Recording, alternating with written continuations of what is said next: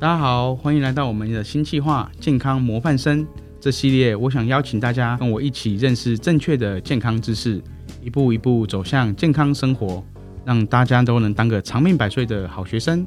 欢迎各位来听我的 Podcast，我是范刚信医师。嗨，大家好，我是助理 Sean。范医师，我在呃，不管是看牙科还是看别的医生的时候，我都有两种很害怕的事情。第一个就是我害怕遇到那种只想要赚钱，然后没有认真帮我看诊，然后没有用心为我好的医师。第二个，其实我也是一个意见很多的人，我想要跟医生讨论一些事，但是我又怕去得罪医师，然后变成那种非常固执、非常奥客的病人。范医师，我们要怎么样去找到一个好的专业的医师？那又要怎么样去当一个不会造成医师困扰，然后又能保有自己权利的好病人？这些我们可以怎么做呢？好啊，Shine，我今天就跟分享一个很好的新闻，就是在台南啊，有一个六十三岁的妇女，她两年前到诊所做了全口植牙，但她用的不是一般的植体，而是迷你植体来当做她的牙根。那这种植植牙呢，支撑度跟耐用度都不是很够。长期吃东西以及咀嚼的情况下呢，她的牙龈最后都发炎溃烂了，然后整个都开始化脓流血，才去找其他的医生帮忙做治疗。结果他种了十四根的迷你植体全部都烂光了，需要全部挖掉，要再多花七十万去做植牙。所以这个部分啊，我们跟大家再提醒一下，有关于这个迷你植牙的部分是千万不要用到全口的植牙上面。诶，迷你植体这个跟一般的植体有什么不一样啊？我们那个世界卫生组织公认的植体，至少尺寸啊都是三点三以上的，而且是我们可以在上面做一些假牙的一个验附的。但是迷你植体它属于暂时性的植体，也就是说你可能先植了一些迷你植体之后呢，你要上面补骨头，那后续再植正式的植体，它基本上是用来当做暂时性的一个植牙的一个装置。那很多的医生就把它这种迷你植体用在骨头条件不是很好的病人身上。那它的直径大概就只有二点零或是二点五个 millimeter，它的直径是非常的小的哦。所以当它的受力太多的时候呢，超过它的受力负担的时候，它周围的骨头就会开始吸收掉。那这个时候就会开始藏污纳垢，然后牙龈就会开始发炎化脓，最后骨头又都被细菌吃光了，整个就必须要拿掉了。啊，那迷你植体听起来就很像一个呃替补球员，就是大家找不到好东西的时候的替代方案。医生怎么会帮病人用这个东西啊？基本上这个医生呢，他是没有受过一些专业的植牙训练，但是他出发点是好的，他想帮病人能够及时的让他有一些植牙可以支撑他的假牙，让他马上可以去吃东西。可是他没有想到说这个迷你植体当初设计来是用来做暂时的嘛，嗯，所以它的支撑力不是那么的好。当然，呃，时间久了之后呢，病患的一些力量大于他的负担的时候，他就开始有一些症状出来了。那这个也不是当初这个医生想象的，所以呢，建议大家在做一个全口植牙的时候呢，要多方比较。如果你觉得这个医生在网络上的风评正反两极很大，那你可能就要注意一下了。哦，就是好像要找到一个好医师真的很重要。范医师，你有没有哪些撇步或者几个要素，我们可以去确认说这个医师到底好不好？当然，如果说你要找一个医生，最好最好的方式就是你的家人已经去给他做过治疗了，嗯，就是经由别人介绍，这是最好的、最有保障的。那当然，如果你要从网络上去看他的风评的时候，有时候他的风评正反两极，不是那么的好的时候，你也不知道他到底是呃反方是用别人去写的呢，还是说他亲身经验的。嗯，然后你去了之后呢，可以看他对你的一些动作啊，以治疗的方式啊，是不是跟一般正常的程序是很类似的？动作跟治疗的方式有没有哪些细节，我们可以知道说这个医生是用心的？这样，呃，应该是说，如果今天你去看一个医生，嗯。还你要求说，哎、欸，我很怕痛啊，我想要打麻药，他会跟你说啊，这个不会痛啦，没关系啦，他要赶时间，那基本上这个就是有一点点问题了。大部分的医生都是会有同理心的，他会感同身受，就是说我们去看每一个医生都会觉得很害怕嘛，尤其是牙科医师，为什么？因为我们躺下来之后，我们的眼睛还是张开的，对，但是我们很多声音我们是不知道他在干嘛的，我们也看不到他拿了什么东西，嗯，对陌生的东西我们会害怕。那所以呢，如果说这个医生能够有同理心，知道说你在害怕什么，给你一些好的一个治疗方式的时候呢，那你当然就觉得你会相信他。所以这个部分呢，就是需要我们去体验了之后才知道。别人告诉你说这个好，这个医生很好，可是如果你没有去体验过，那你也不会知道说他到底有多好。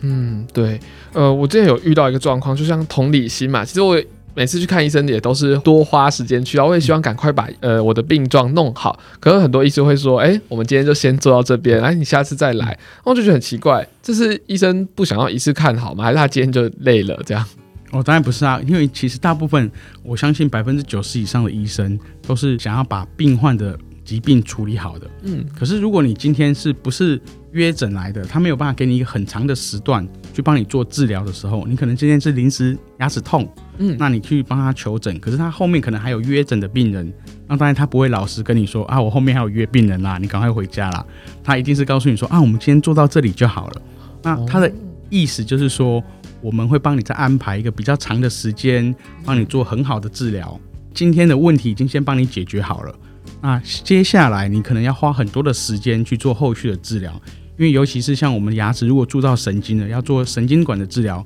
可能就要三次到四次，因为我们牙齿的神经管不是只有一个，有可能在后牙区会有三个、四个，甚至有五个神经管。那当然治疗的过程会比较复杂，所以医生会希望说他在。比较有时间充足的情况下，帮你做好的治疗，而不是匆匆忙忙的随便帮你做个治疗就请你回家了。哦，所以就像是抽神经，就我们讲的根管治疗，它可能有好几个根管，然后要重复清好几次。对。那如果像补牙这种呢，有些医师也会说，补牙这种东西不要一次补好，或者不要一次补太多颗。嗯呃，应该是说，如果你今天是有四个象限的牙齿都有蛀牙，四个象限是呃，是指我们的左边上面、右边上面、哦、左边下面、右边下面这四个区域。嗯，我们会希望说，同一个区域去补完了之后呢，再下一次再补另外一个区域，因为我们补完之后呢，我们希望说病患能够。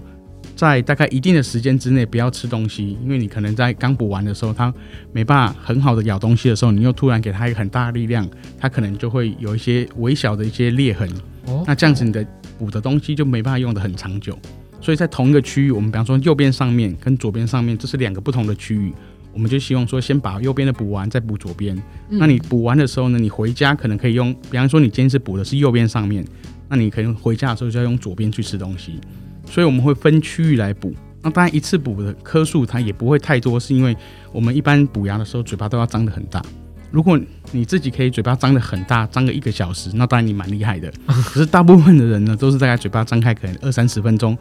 我们的关节就酸了，那肌肉也受不了了，所以你可能会开始越来越张得很小。那这个时候我们治疗的品质就没办法做得很好，所以我们会希望说站在病患的立场。他能够嘴巴张开的程度的时间去做一个考量，做最好的一个补牙跟一个治疗，这样子的想法也是会跟病患沟通的。也就是说，如果他可以一次把这些东西做完，他希望一次做完，那当然我们也会帮他把这些部分全部把它做完。那一次把它做完的缺点就是说，你可能嘴巴张了很久，那也有可能你回家之后呢，有一些问题的时候，你也没办法发觉哦，因为你嘴巴都酸了，或者是你有一些。呃，感觉已经丧失了，没办法说很敏感的测出你的哪些有问题，哦、那这个都是我们的考量。嗯，哎、欸，范医师，你知道道宅好像有类似的情况，就是说医生不会一次来帮你弄到好，呃，可能今天只处理一些些，下次再处理一些些，这是为什么啊？跟刚刚的状况一样吗？呃，很类似，就是说我们的道宅的病患呢，大部分也都是属于高龄的患者，嗯，而且都是卧床的病患。那如果说他要在这样的情况之下呢，嘴巴张开很久。可能没有办法，所以我们要用张口气。那但是因为环境的受限，我们牙医师可能要用不同的姿势角度去帮他做治疗。我们自己本身也会腰酸背痛，如果撑太久，我们也没办法受得了。所以我们会希望说，我们在做治疗的时候呢，能够身体是最好的状态，发挥到我们的最好的效果。所以我们会希望说，我们在一个段落做完了之后呢，也让牙医师休息一下，让病患休息一下。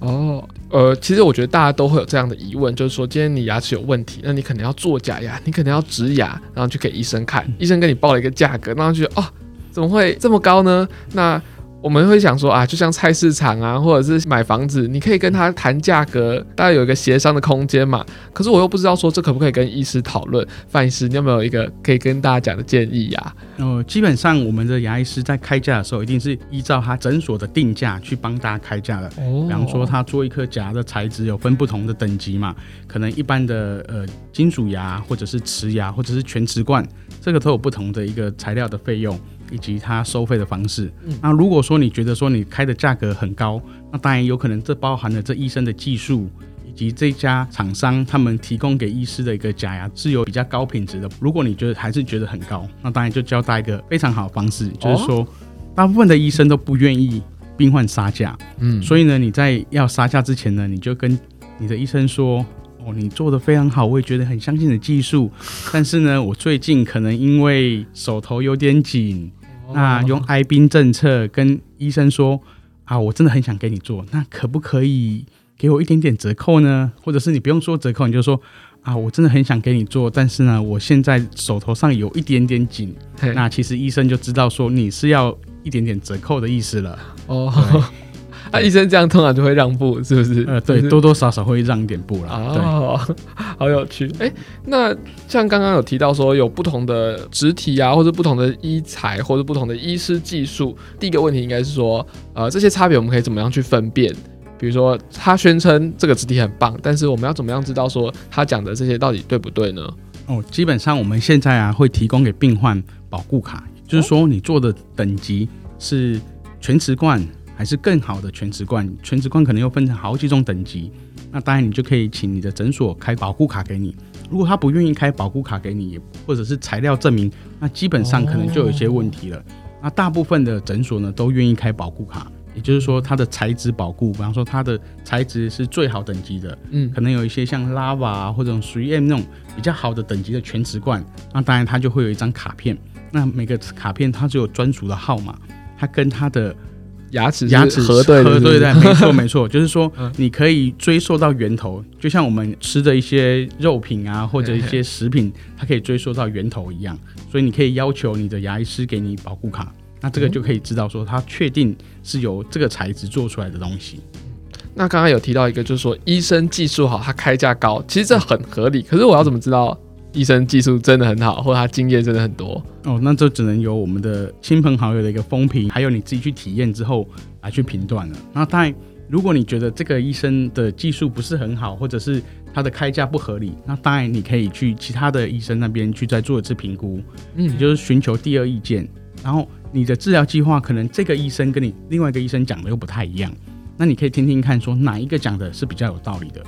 如果你觉得还是有疑虑，你可以找第三位医生再去做评估都没有关系，因为基本上你要做的一个假牙对你来说有可能是大笔费用，可能是你毕生的积蓄了。那你当然是要找一个比较好的医生来帮你做一些后续的治疗，那当然保护也是非常重要的。也就是说，这个病人跟这个医生之间的信任关系以及后续的保护，这个都是要考量进去的。哦，刚刚提到治疗计划，什么是治疗计划？医生会跟你说什么？治疗计划就是说，比方说。我今天一个没有牙齿的部分，嗯，我想要做假牙，那可能假牙的形式有很多种，有可能是活动的，有可能是固定的，有可能是植牙的。那这样的治疗计划有哪些的优缺点，医生都应该要跟你讲的很清楚，哦，让你知道说，我今天做了这个活动假牙，可能没办法咬很硬的东西，嗯，可能吃东西的咀嚼效率还是一样会比较低。但是如果你做的是固定假牙或者是植牙，你的咀嚼效率会提高很多。嗯，那这些的优缺点跟你讲清楚了之后，你也知道了哪一个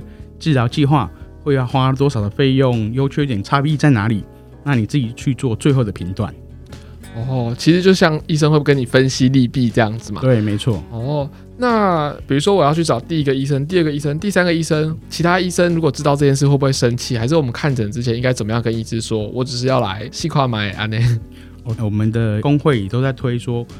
大部分的病患都可以找第二意见。这个其实你直接跟医生说也没有关系。其实我们现在在医院或是诊所都有看诊，很多的病患也都是来说，哎，我去过其他的诊所，医生跟我说我可以做什么样什么样的治疗，那大概的费用是多少？那希望我们来再评估一次。听到这样子的话，其实我是很开心的，因为至少他是对于他自己的牙齿的未来能够有做一个评估的一个动作，而不是说，哎、欸，我今天听到了医生说什么，我就做什么。然后如果说病患能够对自己的牙齿负责，当然他就会多比较、多听，那由他来做最后判断是比较好的，因为这样子对于他未来吃东西来说呢，他就比较不会因为没有听清楚、没有把这个假的治疗计划了解了，而到时候怪罪医生。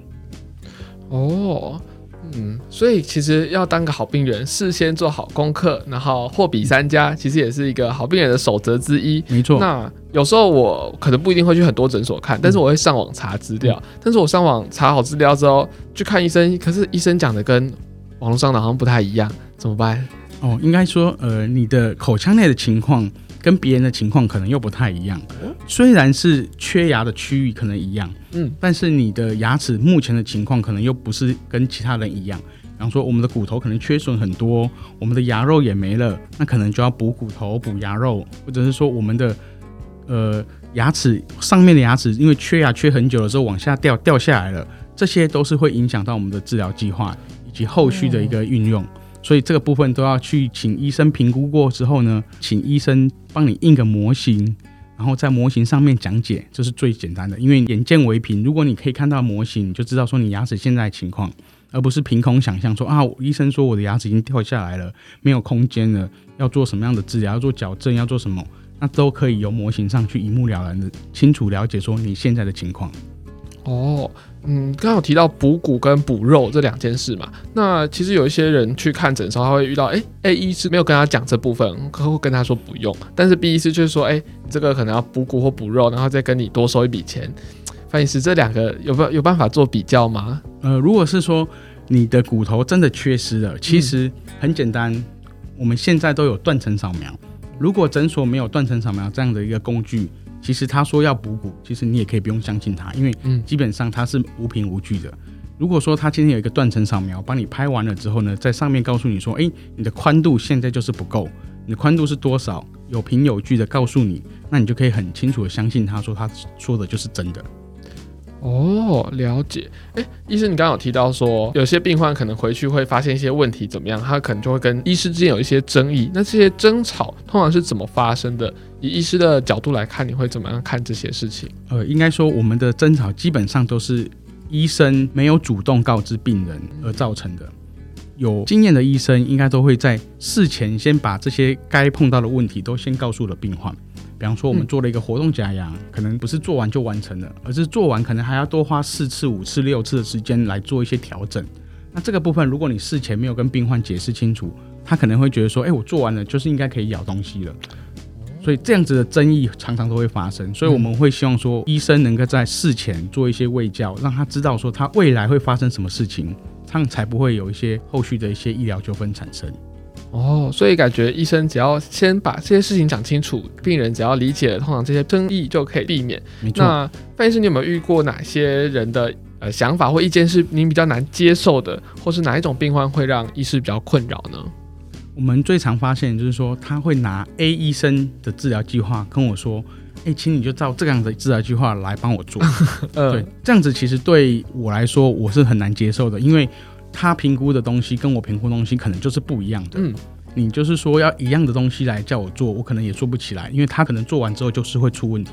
那我又不是神仙，我没办法把他的东西无中生有，哦、所以我没办法说保证说他做完就是他想要的一个目目标。所以我会跟他说，你的治疗计划我们会重新帮你设计过。那如果你觉得相信我们的治疗计划，我们就会帮你做下一步。那如果没办法，那请你回去找原本的医生也 OK。对，哦。那其实大家会有一个小小的困惑，就是说我看诊的时候，到底可不可以一直问医生问题？我要怎么样问才会会像是询问他，而不是质疑他？医生，你会怎么样去做这件事呢？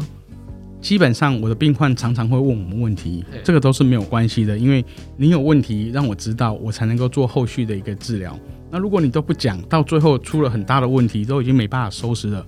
我们才来做后续的接手，那基本上是没办法恢复的。所以，尤其是在做一些呃美观的问题的时候，我们在每一个步骤都会跟病患确认再确认，让他了解说他现在的情况是到这样子了，他能不能接受？如果不能接受，我们还没有在做正事以前，都还可以修改。这样子的方式，在医病关系来说会比较好，就是说我能让他知道他现在的情况，那我能够改善的是什么？如果他不能接受，那我们需要做哪一些的部分的处理？这样子就不会有任何的一个纠纷产生了。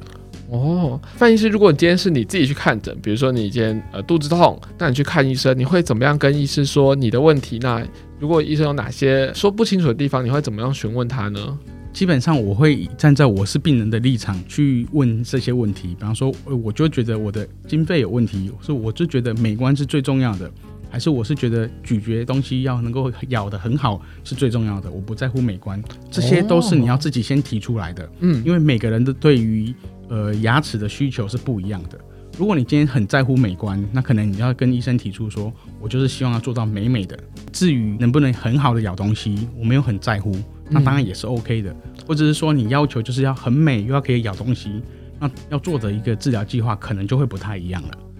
哇，所以我们就是要把我们最心中最想要这一块，然后告诉医师，让医生来帮我们评估啊，哪一件事要放在第一顺位。对，这样。哦，那其实我有时候也在网上看到很多医师嘛，觉得很仰慕他。那如果我要去找这个医生治疗，我想当个好病人，有没有哪些东西是我们可以事先注意的呢？